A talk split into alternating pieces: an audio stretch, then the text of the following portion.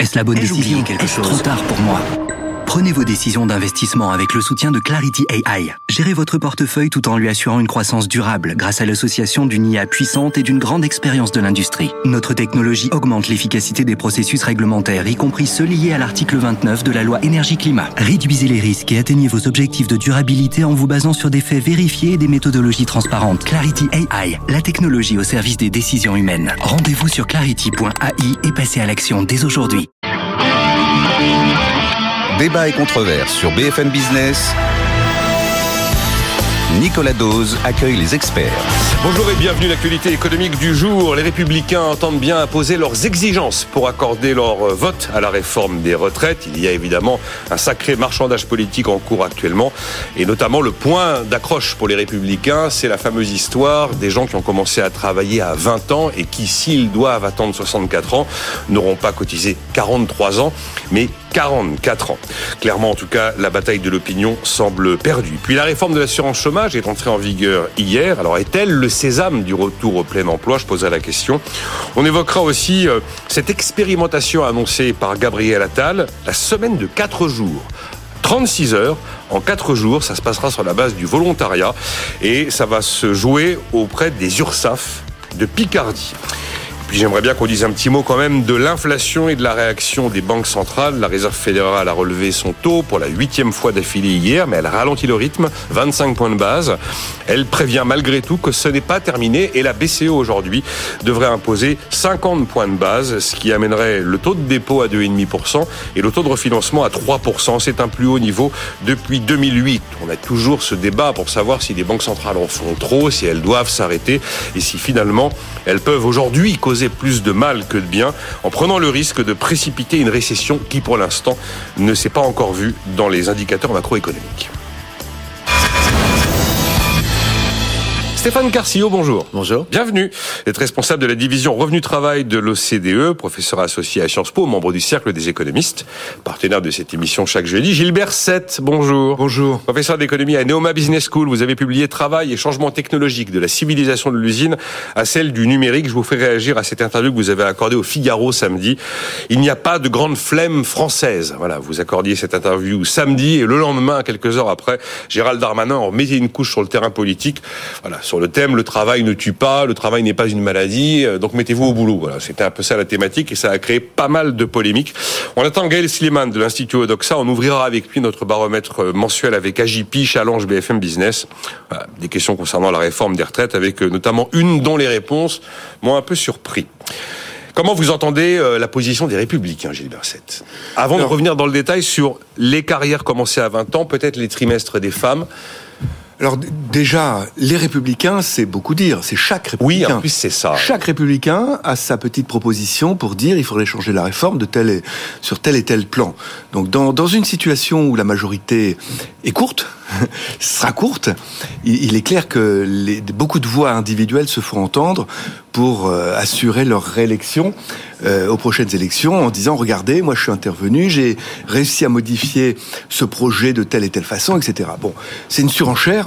Il faut espérer que cette surenchère ne va pas menacer en quelque sorte le vote de la loi ensuite dans les semaines qui viennent. Alors, sur les différents points, celui qui est mis en avant aujourd'hui, c'est les fameux 44 ans pour les personnes qui ont des carrières longues, qui partirent avant. La logique de ce 44 ans est assez forte. Hein. Ça consiste à dire les carrières longues qui peuvent partir avant ont donc, toutes choses égales par ailleurs, une espérance de retraite plus importante. Cette espérance de retraite plus importante coûte.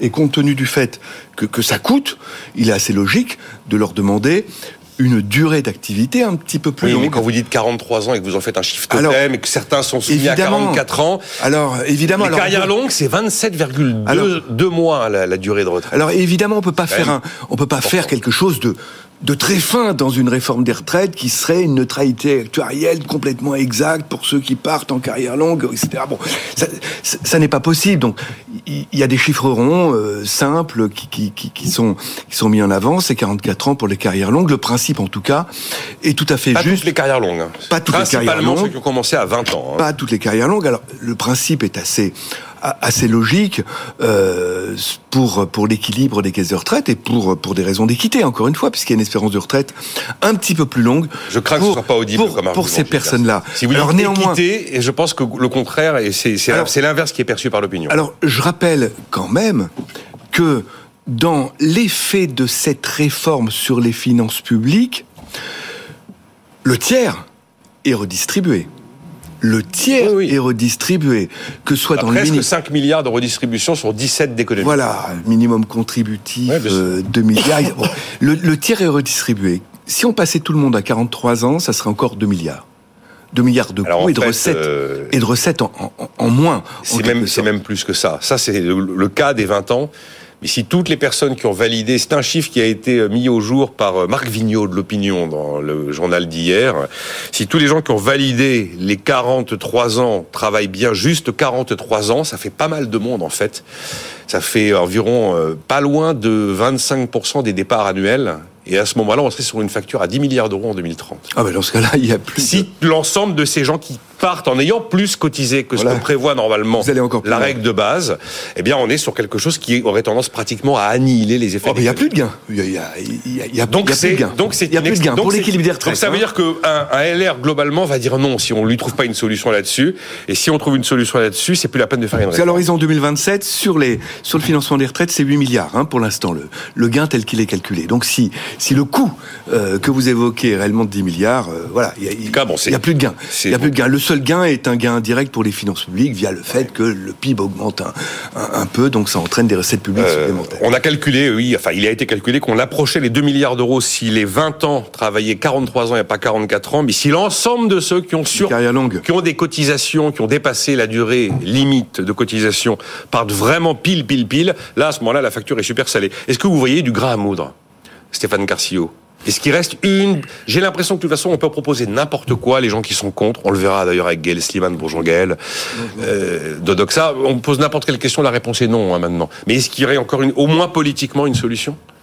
Parce que là, j'ai l'impression que c'est le corner. Je pense que du point de vue vraiment de l'opinion, tel que ça va être très très dur de faire basculer l'opinion. Mais si vous dites aujourd'hui on va à 60 ans le départ, il y a quand même des manifs. Oui, donc de toute façon, c'est très très dur de convaincre l'opinion. On verra le sondage. Il y a même des réponses qui sont tout à fait étonnantes sur l'impact sur les finances publiques. Oui, donc, c'est extraordinaire.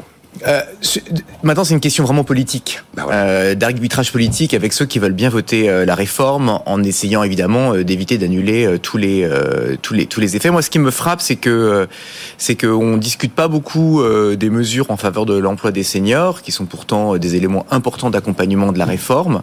Il y a beaucoup des mesures d'emploi des seniors. Il y a un index. Il y a l'index. Il y a l'index que certains voudraient contraignant avec sanction. Mais... Voilà. Il y a le principe d'une discussion annuelle, mais que c'est pas non plus obligatoire. Et ce qui me frappe, c'est que l'index, c'est très bien. Maintenant, on a l'impression qu'on sait à peu près faire. Ce qui me frappe, c'est que quand je compare par rapport à la réforme de 2010, il y avait eu en 2010 une mesure très très forte sur l'emploi des seniors, qui était l'obligation d'avoir un accord senior ou un plan d'action de la part de l'employeur, avec à la clé une pénalité, si on ne faisait rien, de 1% de la masse salariale. Donc, ça a été suivi d'effet, cette mesure? On en a ça a été bien suivi d'effet. On n'en a jamais parlé. Si, il y a eu plein d'accords qui ont été signés, mais en 2015, en 2012 ou 2013, cette mesure a été supprimée à la faveur du contrat de génération de Hollande. J'avais complètement zappé cette histoire. Et ça a été supprimé, et c'était dommage que ça crée une discussion dans les entreprises sur le sujet des seniors qui est vraiment nécessaire. Donc ce qui me frappe, c'est qu'en fait, plutôt que de se porter maintenant sur la question de l'employabilité des seniors, comment est-ce qu'on fait, ça devrait vraiment être là que devrait se porter, à mon avis, l'attention, parce que les éventuelles difficultés seront là. C'est le sujet pour moi. Mais... On se porte plutôt sur les effets de bord de la réforme, au risque d'annuler son impact financier. Donc je pense que cette réforme, elle est quand même avec un âge reporté de 2 ans et une durée de cotisation de 43 ans pour la retraite. Contre 41 et demi aujourd'hui. 41,5 aujourd'hui. Cette réforme, elle est quand même très équilibrée par rapport à ce qu'on voit dans les autres pays européens. La comparaison avec les autres pays européens exaspère les opposants à la réforme. Arrêtez de nous comparer avec les autres, on est en France. Bah oui, mais le problème, donc, c'est qu'on est peut-être en France, mais les autres pays européens ont fait des réformes le plus souvent beaucoup plus ambitieuse, en montant l'âge jusqu'à 65 voire 67 ans.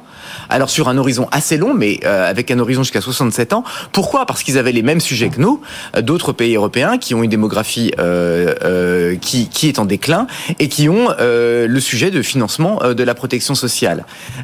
Et en France, on va avoir un très très très gros sujet. Comme je vous l'ai dit, on a déjà aujourd'hui 60 seniors de 50 ans et plus inactifs pour 100 travailleurs. D'accord. En 2050, 60 seniors de 50 ans et plus inactifs. Inactifs, hein, voilà. Pas forcément. Quand je parle des 50 ans et plus inactifs, c'est-à-dire qu'ils peuvent être au chômage, ils peuvent être déjà en pré-retraite ou en retraite pour les 60 ans et plus. Il y a quand même pas mal de départs anticipés, notamment du fait des régimes spéciaux. Voilà. Il y en a 60 donc qui ne travaillent plus, d'accord, sur 100. Pour 100 travailleurs qui cotisent. En 2050, il y aura 80 50 ans et plus qui ne travaillent plus. 50 ans et plus. Pour 100 travailleurs. C'est insoutenable pour les finances publiques, c'est insoutenable pour non seulement pour le régime des retraites, mais pour toute la protection sociale, hein, parce que derrière il y a la santé, il y a tout ça. Donc c'est totalement insoutenable. Et il n'y a que, on connaît exactement les leviers, hein.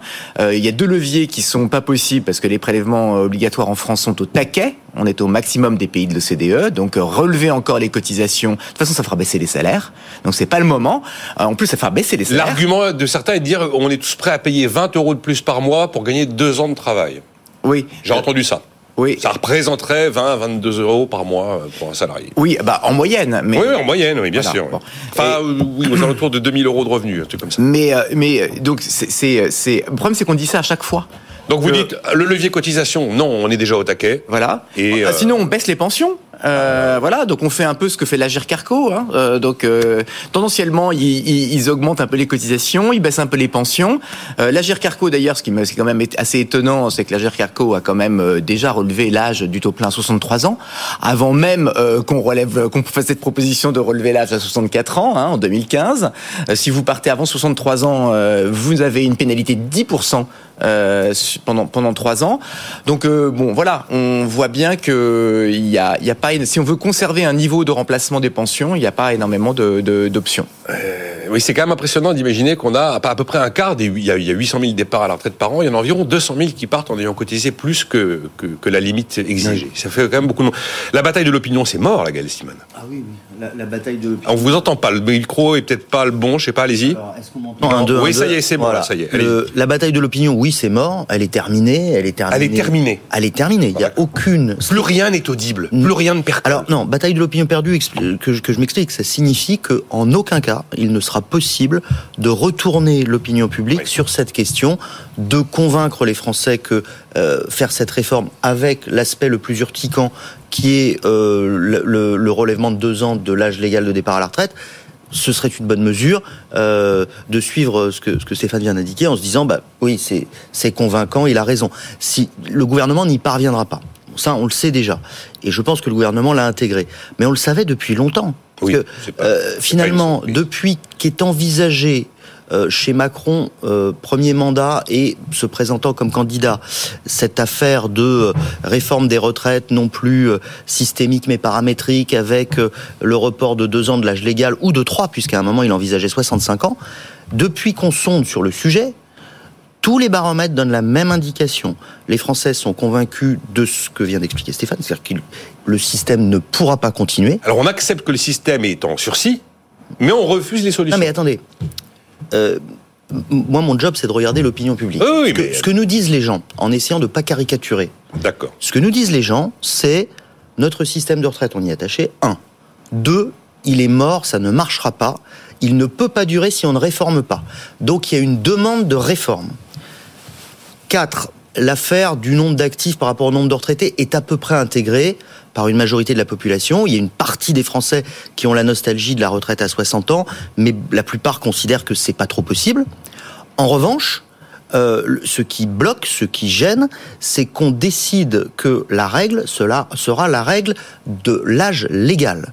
Les gens veulent avoir le choix de partir, les gens estiment que la durée de cotisation est le paramètre le plus juste, que c'est vrai d'ailleurs. Que si on doit... Non, c'est pas vrai. Vous me direz. Je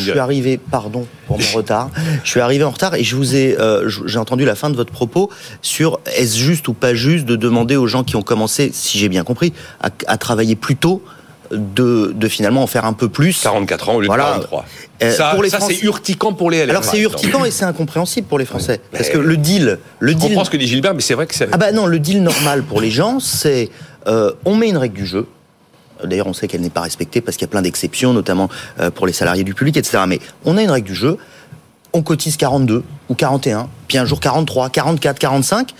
pour pérenniser le système. Mais ceux qui ont commencé à travailler plus jeunes, pour tout le monde, il est plus que logique qu'ils puissent partir plus tôt, et même peut-être un peu avant la durée de cotisation max qu'on doit faire, puisque, en général, ce sont des personnes qui sont, pense-t-on, plus pauvres, qui sont moins diplômées, qui ont une espérance de vie qui est plus faible.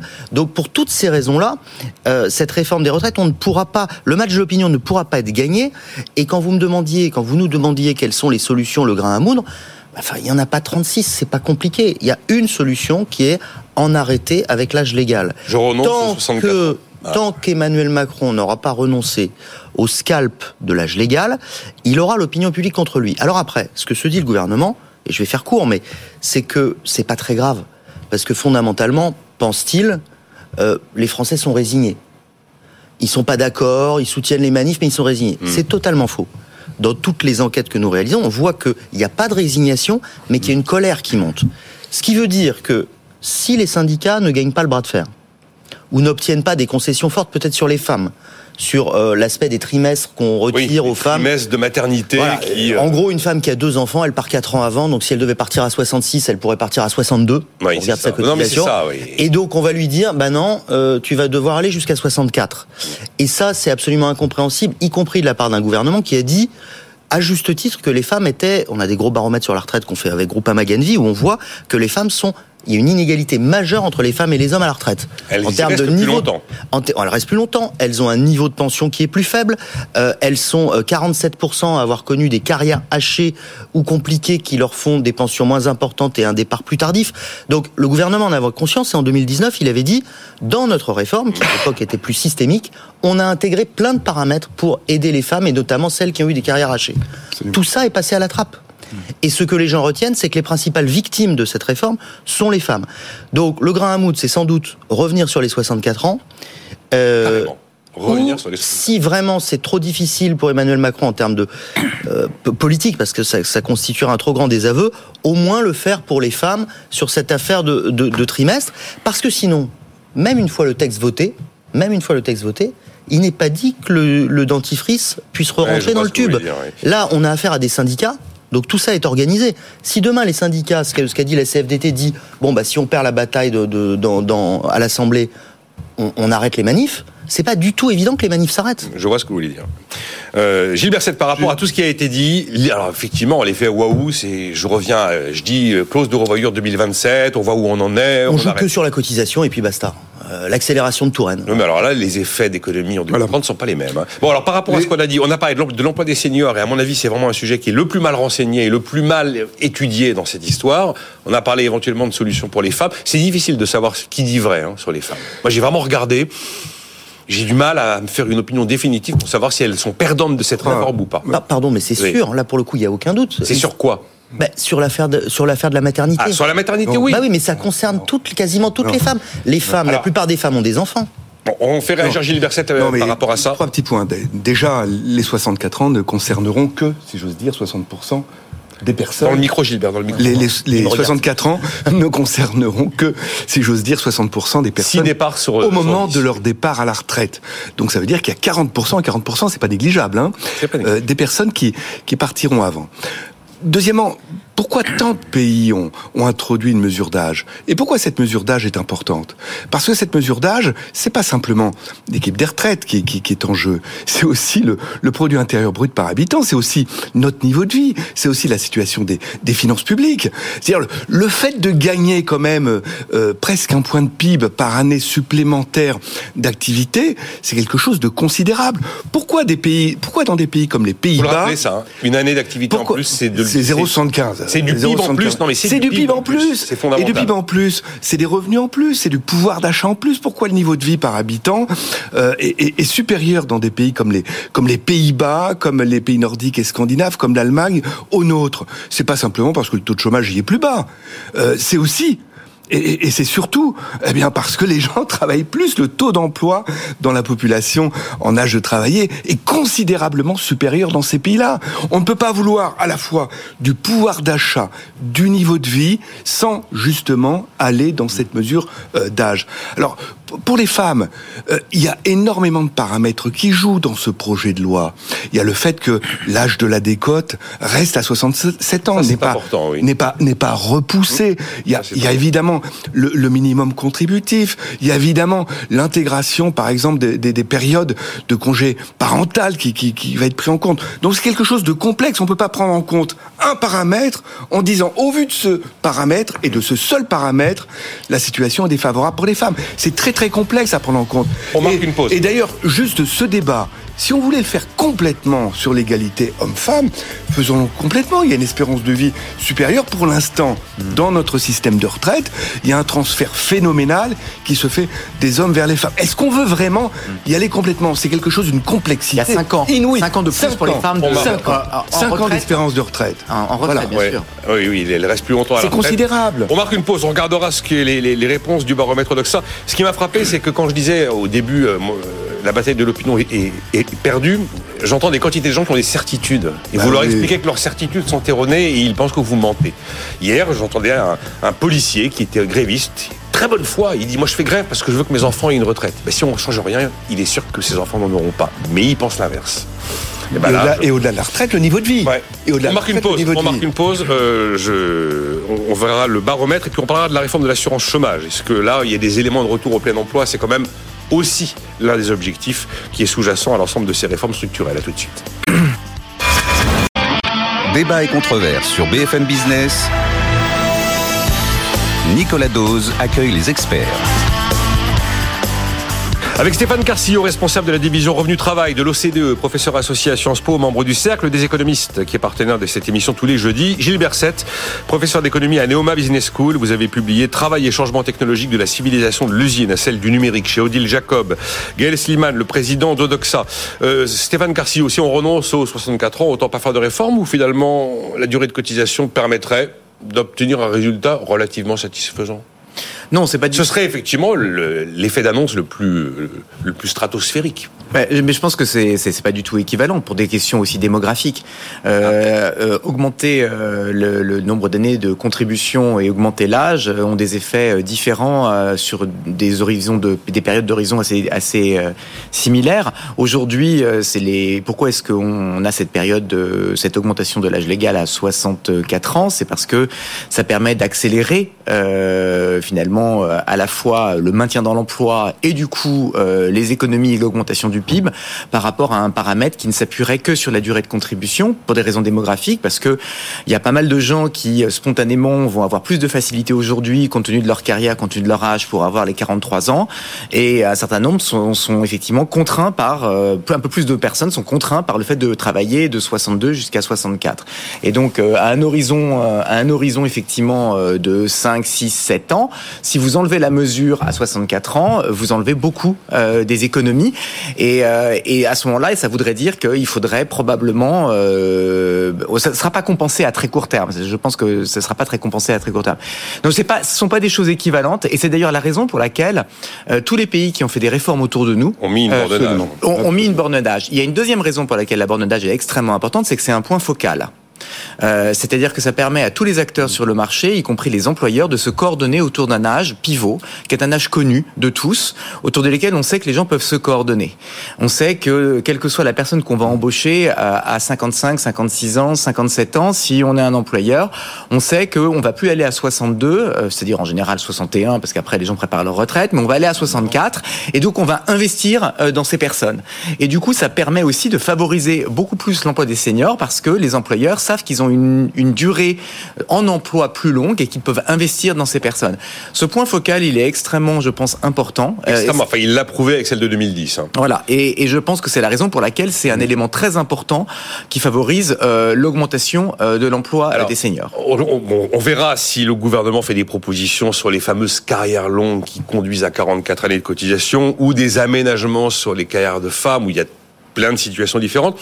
J'aimerais vous faire réagir brièvement sur deux des trois propositions de François Asselin de la CPME. C'était dans les colonnes du JDD dimanche dernier, où il dit pourquoi on ne fait pas pour les seniors comme on l'a fait pour les apprentis.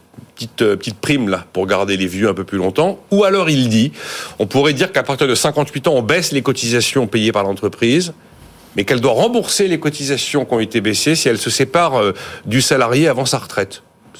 Des pistes très concrètes, assez basiques.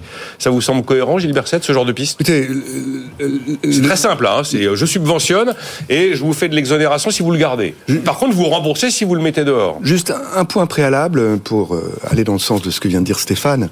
S'il n'y avait que la mesure d'année de cotisation, il est clair que c'est un appauvrissement du pays. Hein. Donc c'est une baisse du produit intérieur brut par habitant. C'est-à-dire le pouvoir d'achat moyen en France serait abaissé par la baisse des pensions, puisque l'exercice du Touraine aboutirait bien sûr à une baisse des pensions sans augmentation de l'âge. Donc voilà à quoi on serait exposé. C'est-à-dire notre faible, si j'ose dire, notre décalage de produit intérieur brut par habitant, de revenus par habitant par rapport à d'autres pays nordiques, scandinaves, Pays-Bas, Allemagne, etc., sera encore accentué. On serait plus pauvre.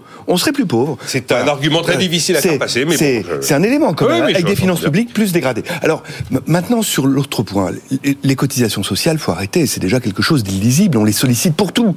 Pour toutes les politiques. On pense que la TVA peut tout faire et que les baisses de cotisations répondent à tous les problèmes. Voilà, on les sollicite pour tout, oui. les peu qualifiés. Parce que les avoir mises à zéro sur le SMIC, c'est quelque chose, mais d'incompréhensible pour n'importe quel chef d'entreprise. Il faut des logiciels pour comprendre la chose. Ça veut dire que pour des DRH, en termes de comportement d'optimisation pour employer des gens, seniors, si c'était le cas, seniors, jeunes, non jeunes, personnes proches du SMIC, personnes loin du SMIC, la chose est incompréhensible. Nous ne parlons pas des investisseurs étrangers quand ils sont face à cette carte d'une complexité inouïe concernant les cotisations sociales. C'est déjà compliqué. Pourquoi les compliquer encore davantage ? Et un petit coup de pouce financier. Alors, un petit coup de pouce financier, ça revient un petit peu au même.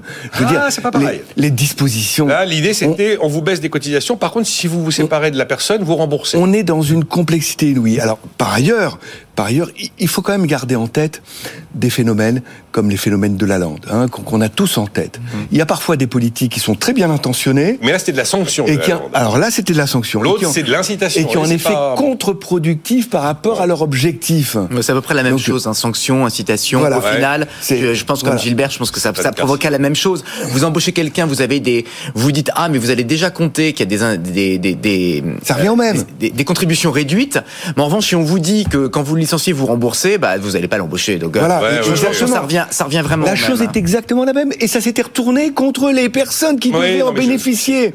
Donc c'est exactement le même principe. Là, ce qui est évident, c'est que sur cette sorte de, ce qui est certain, c'est que sur l'emploi des seniors, les solutions ne sont pas d'une simplicité confondante. Non, mais il faut cibler sur l'emploi des seniors, vraiment. Il faut essayer d'avoir un dispositif ciblé, avoir un dispositif incitatif financier sur l'ensemble des seniors. Ça va coûter une énorme blinde, avec un effet soit des incitatifs sur l'embauche si on doit rembourser, soit avec d'énormes effets d'aubaine.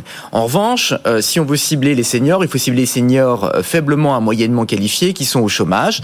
Là, vous pouvez envisager des dispositifs, ça a existé dans le passé, pourquoi pas. On peut imaginer, surtout, le gros sujet des seniors qui sont au chômage, c'est que souvent, ils doivent changer de secteur, parce qu'ils viennent de l'industrie, par exemple, et ils doivent trouver un emploi dans les services, ils vont partir dans l'industrie, ils ont des pertes de salaire, Donc on peut, et donc pour eux aussi c'est difficile d'accepter des emplois beaucoup moins payés, peut-être parfois moins que leur allocation chômage.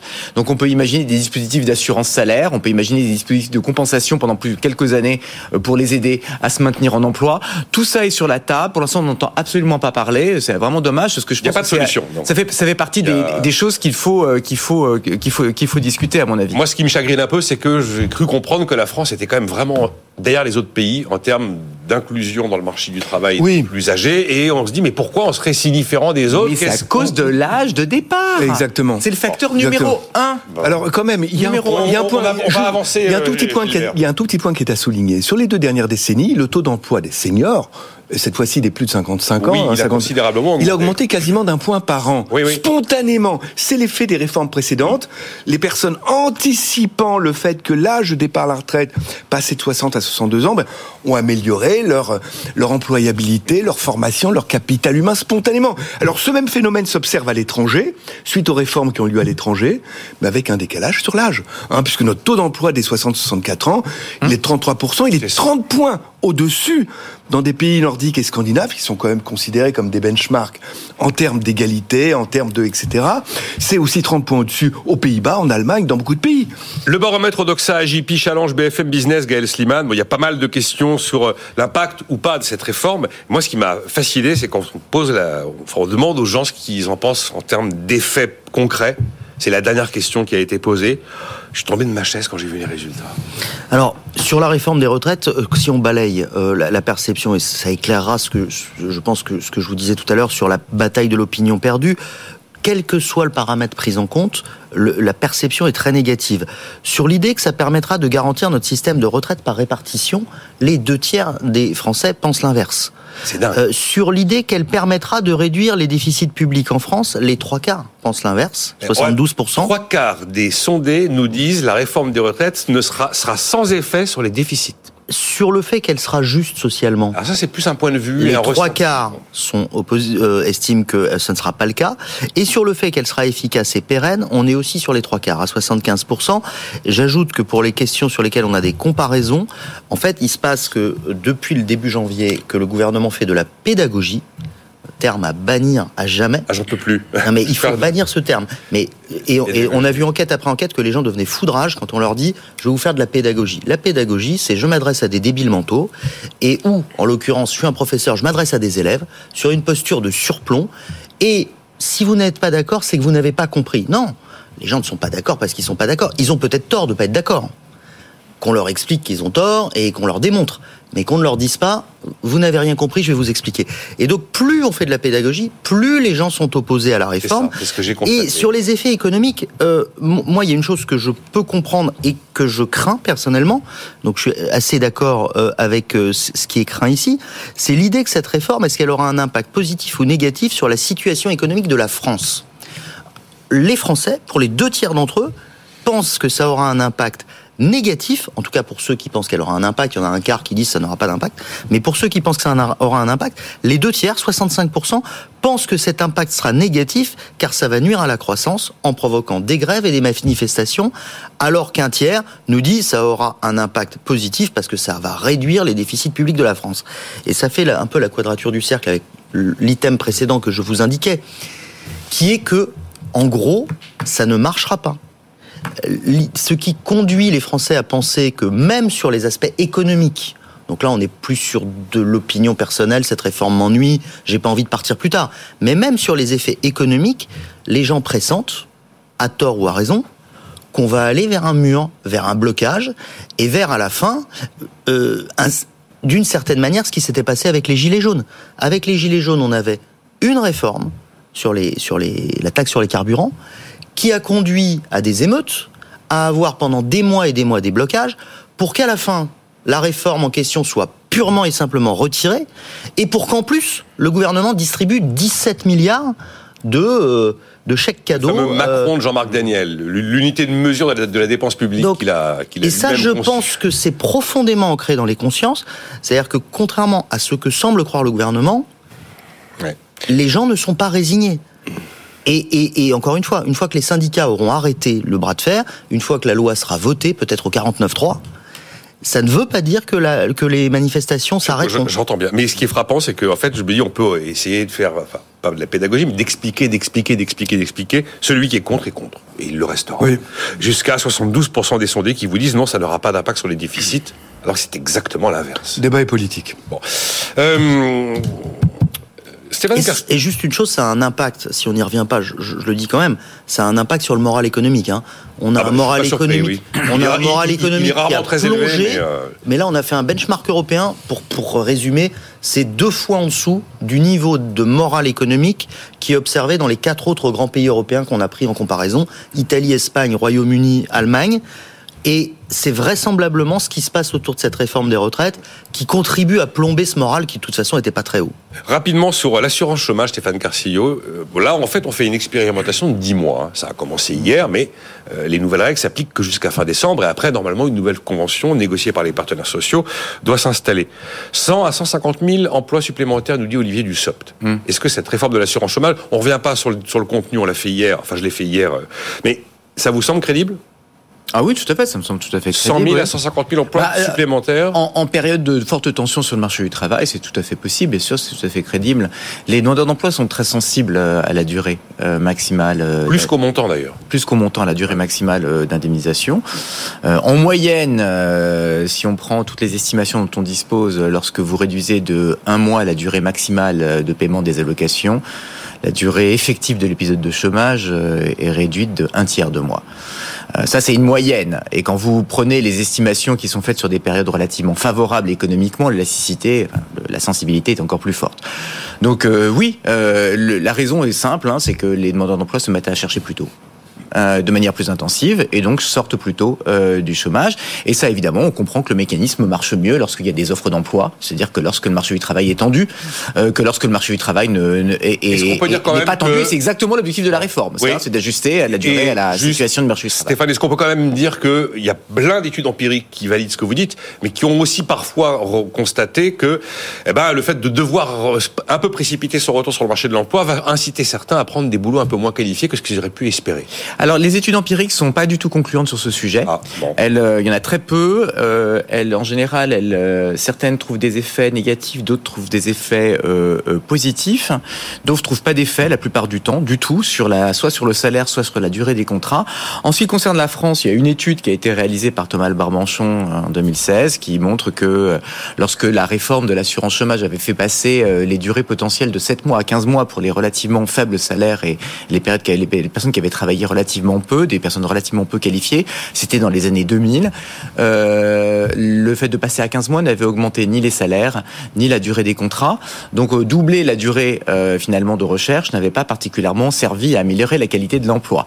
Bon, alors ça ne veut pas dire qu'il faut que si on passait à 2 mois ou à 3 mois, ça n'impacterait pas, mais je veux dire entre 24 mois et 7 mois, on a de la marge. Je pense que passer de 24 mois à 18 mois ne changera absolument rien, ni sur les salaires retrouvés, ni sur la durée des contrats des emplois retrouvés. On se donne rendez-vous au mois de novembre-décembre pour voir ce que ça a donné. Voilà. On aura une expérimentation. Oui. Vous disiez dans le Figaro, samedi, Gilles Berset, vous reveniez sur l'idée qu'il y aurait une flemme française et vous n'êtes pas d'accord.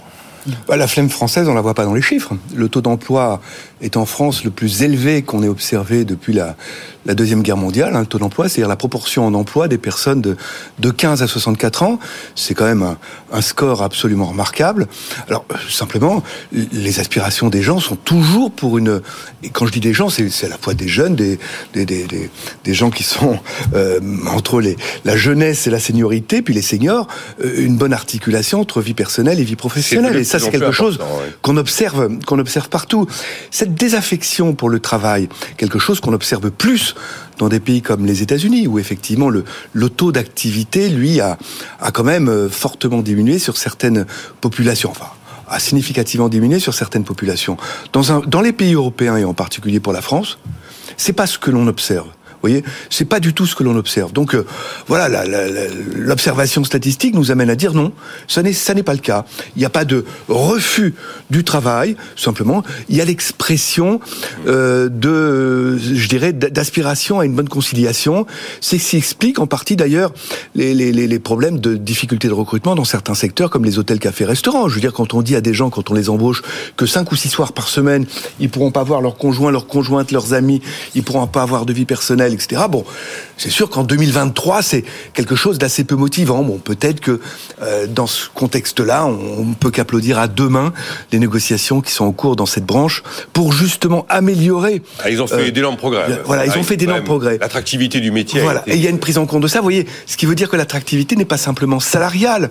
Il y a un rapport au travail qui est aussi que le travail, c'est une partie de la vie et ça n'est pas toute la vie, même si c'est une bonne partie de ce qui fait sens à la vie. Donc le français n'est pas paresseux. Alors justement, pour revenir à ce qui vient d'être dit, moi j'ai une toute petite nuance par rapport à ce qu'a dit Stéphane. Le first best sur l'assurance chômage. Le first best, ça serait un suivi bienveillant mais exigeant, individualisé des chômeurs à la nordique dans la réalité de leur recherche active d'emploi. C'est une cible qui est inatteignable pour l'instant. En France, non. Ouais. Qui appellerait une réforme fondamentale de Pôle emploi, du fonctionnement de Pôle emploi, des services de l'emploi. Travail, le nouveau service public. On est d'accord, mais je dirais que l'ampleur de l'ambition de la chose est démesurée. Donc, ce first best étant inatteignable, on est amené à préférer des secondes baisses qui sont des mesures homogènes pour tout le monde, quelle que soit l'activité, la qualification, la localisation, etc. Vaut mieux un second best que pas de best du tout. Voilà. Je dirais que la chose doit être prise comme ça. Mais on peut avoir en vue pour le très long terme, quand même, le first best qui serait un accompagnement actif, individualisé, exigeant des chômeurs. Je rappelle quand même qu'avec 18 mois, puisque c'est le nouvel horizon... Pour les gens de moins de 53, c'est 18 mois... On reste très au-dessus de la moyenne européenne qui est de 13 mois en maximum, très au-dessus de l'Allemagne qui est à 12 mois. Donc vraiment, et je pense qu'il n'y aura pas d'effet sur la qualité de l'emploi. Pas de mesures sauvages. C'est pas des mesures sauvages. On a 10 mois d'expérimentation. On ne va pas enterrer l'histoire maintenant en considérant qu'on a tout cassé et qu'on a brisé les acquis sociaux. On va regarder ce que ça va donner comme résultat si effectivement on a un retour à l'emploi qui est accéléré. J'ai été étonné qu'il n'y ait pas eu de débat sur le fait de savoir s'il fallait faire des mesures par région. Il n'y a pas eu de débat. Olivier Dussopt a fermé le banc tout de suite. Il n'y aura pas de régionalisation, alors que le Canada a fait une régionalisation justement de ce type de mesures. Enfin, vous avez vu la taille des régions au Canada, quand même. Oui, c'est énorme. Ce qui se passe en France, c'est quelque chose quand même d'inouï. Quand on regarde la carte des taux de chômage par bassin d'emploi, c'est assez local, par bassin d'emploi, on voit que son mitoyen de bassin d'emploi, le taux de chômage est très bas, et plus bas que la moyenne. D'autres bassins d'emploi, le taux de chômage est plus élevé. Donc, il y a un problème de mobilité. Et pire encore, quand on compare cette carte avec la même carte il y a 20 ans, on voit qu'il y a une stabilité. C'est-à-dire que la mobilité, c'est pas faite sur une génération. C'est un des éléments du sujet. Et donc là, il y a une vraie réflexion à avoir sur les questions de mobilité, dont la mobilité géographique. Et la fiscalité, par exemple en France, n'est pas favorable à la mobilité géographique. Mais notamment la fiscalité du logement. Vous parliez de cette tendance très forte qui s'est confirmée avec la pandémie, l'équilibre vie professionnelle, vie personnelle. Que pensez-vous de l'expérimentation annoncée par Gabriel Attal dans les colonnes de l'Opinion hier ? On va tester la semaine de 36 jours. De 36 heures en 4 jours. De 36 heures en 4 jours. Donc, on n'est pas du tout sur l'idée 39 payés 35, loi Aubry. Ça n'a rien à voir. Sur la base du volontariat, ce sont les URSAF de Picardie qui vont tester ça pendant un an. On a du recul, on sait ce que ça peut donner, c'est une bonne idée. Enfin, comment vous accueillez le... Moi, je trouve que c'est bien d'expérimenter des choses. Je dirais qu'il n'y a aucune loi générale. On voit bien que travailler 4 jours... c'est quelque chose qui peut tout à fait satisfaire des personnes qui n'ont plus d'enfants ou qui n'ont pas encore d'enfants. Pour les personnes qui ont des jeunes enfants scolarisés, je veux dire, le rythme est plutôt un week-end de 2 jours et une semaine de travail de 5 jours. Donc, ce qu'il faut, surtout quand on expérimente ce genre de choses, c'est ouvrir au maximum le choix et laisser ouvert, par la négociation collective, les possibilités d'entrée des uns et des autres dans ces différentes options. Gaël Sliman, par rapport à cette idée, de toute façon, la semaine de 4 jours, mais c'est pas le même état d'esprit que les 35 heures. Bien le préciser. Il y a deux choses. Il y a un petit télescopage, à mon avis, je le trouve toujours excellent, Gabriel Attal, dans sa manière de présenter les choses. Pour le coup, en termes de pédagogie, ouais, il est très accessible. Il est d'ailleurs, c'est un gouvernement qui est très impopulaire, et les rares personnes qui émergent, qui ressortent, il en fait partie. Mais là, je pense qu'il y a un petit problème de timing. On est dans un, pour parler de cela, on est dans un timing où on est sur un autre rapport, une autre obsession qu'ont les Français sur leur équilibre tant travaillé, tant pas travaillé, qui est la retraite. Et donc, parler de ça, là, ça donne le sentiment qu'on allume un contre-feu, un peu hors sujet par rapport à ce qui obsède les gens. Ensuite, si on rentre sur le fond du sujet, c'est-à-dire cette affaire de la semaine de 4 jours, il y a aussi un petit problème de timing de ce point de vue-là, de décalage dans le temps, parce que c'était des aspirations qu'on observait dans les études. Il y a de ça une douzaine d'années, c'était pour plein de gens importants, soit, Gilles Berset l'a dit, pour des gens qui n'ont pas d'enfants, mais soit aussi pour des gens qui ont des enfants et qui voudraient pouvoir passer une journée, par exemple le mercredi, et pas que des femmes, avec leur enfant, et donc en ayant travaillé 4 jours autrement. Mais aujourd'hui, on a le télétravail pour beaucoup de gens. Alors, tout le monde ne peut pas télétravailler, tous les métiers ne sont pas télétravaillables, mais ça a modifié la donne. Il y a énormément d'entreprises qui le peuvent et qui incitent leurs salariés à travailler de chez eux. Or, beaucoup de salariés qui le souhaitent. Et il y a beaucoup de salariés qui le souhaitent, avec un équilibre dans les boîtes où ça se fait, où souvent, on télétravaille encore 2 jours par semaine.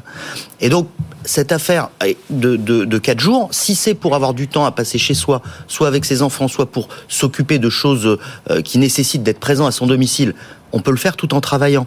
Donc je pense que la réception... c'est une vraie journée off, c'est pas une journée de travailler à la maison. J'ai bien compris, mais oui, la réception par l'opinion de cette proposition me paraît... ça me paraît pas évident que ça enchante les foules. Stéphane Carcillo, votre vision de cette histoire, ce serait un progrès social, pourquoi pas, faisons ça comme le dit Gilbert, mais vraiment sur la base de l'accord d'entreprise, pas de t-shirt à taille unique façon loi Aubry. Je suis complètement d'accord, oui, avec Gilbert. Il faut absolument laisser les partenaires sociaux, les partenaires dans l'entreprise discuter des meilleures modalités de le faire. Tout le monde n'est pas capable de le faire pour des raisons de métier, d'organisation, etc. Clairement. Moi, par exemple, c'est compliqué. Voilà, donc il faut absolument pas de, faut surtout pas appliquer la même chose à tout le monde. Faut laisser, rien n'empêche de le faire aujourd'hui dans la loi, tout est autorisable, il faut juste le discuter. Il y a des boîtes où ça se fait déjà. Absolument. Voilà, et probablement que celles qui le font ont les moyens, peut-être aussi en termes de productivité, de le faire et en termes d'organisationnel. Je trouve que par rapport aux aspirations et au télétravail, je crois qu'il y a aussi une inspiration à avoir un peu de temps libre et de libérer du temps libre. Tout le monde ne peut pas télétravailler. Il y a des gens qui peut-être seront contents d'avoir la semaine sur 4 jours de travail pour avoir cette journée et pouvoir s'organiser. Donc je trouve que c'est, dès lors que ce n'est pas imposé, dès lors que effectivement c'est une expression des expérimentations, pourquoi pas les encourager, bien entendu. Bon. On a 3 minutes, on dit un petit mot de les tendances de politique monétaire là. Je vais être très très large. Est-ce que vous êtes inquiet de banques centrales qui iraient trop vite, trop loin par rapport à l'inflation? Parce que l'inflation donne quand même des signes de retournement, et on se dit que finalement des resserrements de politique monétaire un peu sévères, un peu trop poussés, un peu trop rapides. 8e hausse de taux aux États-Unis d'affilée, ça fait quand même... Mais je suis pas macroéconomiste, mais par nature, la politique monétaire doit aller trop loin, parce que de toute façon, elle a un effet avec retard. Donc elle prend ses décisions sur ce qu'elle voit aujourd'hui. C'est vrai que l'effet est tardif par rapport au jour de la décision. Pour influencer les anticipations, et en même temps, elle va avoir un effet avec retard sur le PIB. Donc par nature, elle va aller un peu trop loin pour arrêter l'inflation. Mais on a remarqué quand même, par exemple, que les demandes de crédit entreprises-ménages ont marqué un recul au mois de janvier. Oui, bien sûr. Bien sûr, mais le problème, c'est que évidemment l'impact sur l'inflation, on espère tous qu'on va l'avoir. Le problème, c'est que l'impact sur le PIB, on va l'avoir avec retard. Et donc, c'est extrêmement dur. Et je pense que par nature, pour freiner cette inflation, le risque est grand d'aller forcément trop loin du point de vue de ce qui serait nécessaire pour maintenir la croissance. Gilbert, par rapport à ça, rapport au niveau de l'inflation d'aujourd'hui, le fait que le crédit commence à monter les signes de faiblesse. D'une part, les banquiers centraux prennent en compte le fait que cette surge d'inflation, cette augmentation de l'inflation n'est pas du tout liée à un choc de demande, et c'est principalement lié à un choc d'offre. Et on voit bien que les taux d'intérêt, malgré ces hausses, restent très largement négatifs. Je veux dire, faut quand même souligner ça. On est dans une époque où les taux d'intérêt sont négatifs. Et taux d'intérêt réel, oui. Taux d'intérêt réel, pardon. Oui, bien sûr. Taux d'intérêt réel sont négatifs, et pas d'un point ou deux, de pas mal de points. Donc, on est quand même encore dans une situation de politique monétaire qui n'est pas très très dure compte tenu du niveau de l'inflation. Ça, c'est la première chose. Deuxième chose, les banquiers centraux, ils sont indépendants, ils ont un mandat. Et leur mandat, c'est justement d'essayer de faire en sorte que l'inflation revienne vers une cible qui est d'environ 2%. Oui, mais enfin, on les a critiqués. Quand on a un mandat, ça n'empêche pas de se tromper. Absolument. Souvenez-vous, on a fait un procès à un certain Trichet en 2011, on nous ressort l'époque Paul Volcker comme un souvenir épouvantable. On a reproché aux banquiers centraux d'aller trop loin les 10 dernières années avant la Covid, quand les politiques monétaires n'étaient pas assez allantes, alors qu'on est allé quand même dans des directions hallucinantes en termes de politique monétaire. Incroyable, enfin qu'on n'aurait pas cru auparavant. Des quantitative easing, enfin montant les bilans des banques centrales à des niveaux incroyables. Donc là maintenant, il y a un retour, je dirais, à la normale, et je dirais que les 2,5% que vous avez évoqués tout à l'heure sont pas quand même un niveau faramineux historiquement. On va attendre la décision du jour, probablement 50 points de base, surtout le... Alors, 15. On dit plus vraiment forward guidance, mais en tout cas, les propos de Mme Lagarde sur à quoi s'attendre pour demain. Hier, Jay Powell a clairement dit qu'il ralentissait, mais qu'il continuait. Voilà. C'est ça la tendance. 25. 25 le mois suivant ? Non, mais il a fait 25. Il a fait 25, oui. Bon. Alors, c'est pas énorme. Oui, mais moi, tous les acteurs de terrain, pas les économistes, mais les acteurs de terrain sont tous unanimes. Arrêtez, vous allez tout casser. Les acteurs de terrain. Les acteurs de terrain, les chefs d'entreprise. Ceux qui me disaient il y a un an, l'inflation elle est bel et bien là. Quand les banquiers centraux disaient mais non, ça va aller. Ce sont des personnes qui ont un point de vue, je dirais, un peu partisan en la matière. C'est un peu intéressé. On a terminé. Stéphane Carcillo, merci d'avoir été là. Gilles Berset, Gaël Sliman, donc pour le sondage Odoxa avec AJP, Challenge, BFM Business. Rendez-vous demain 9h.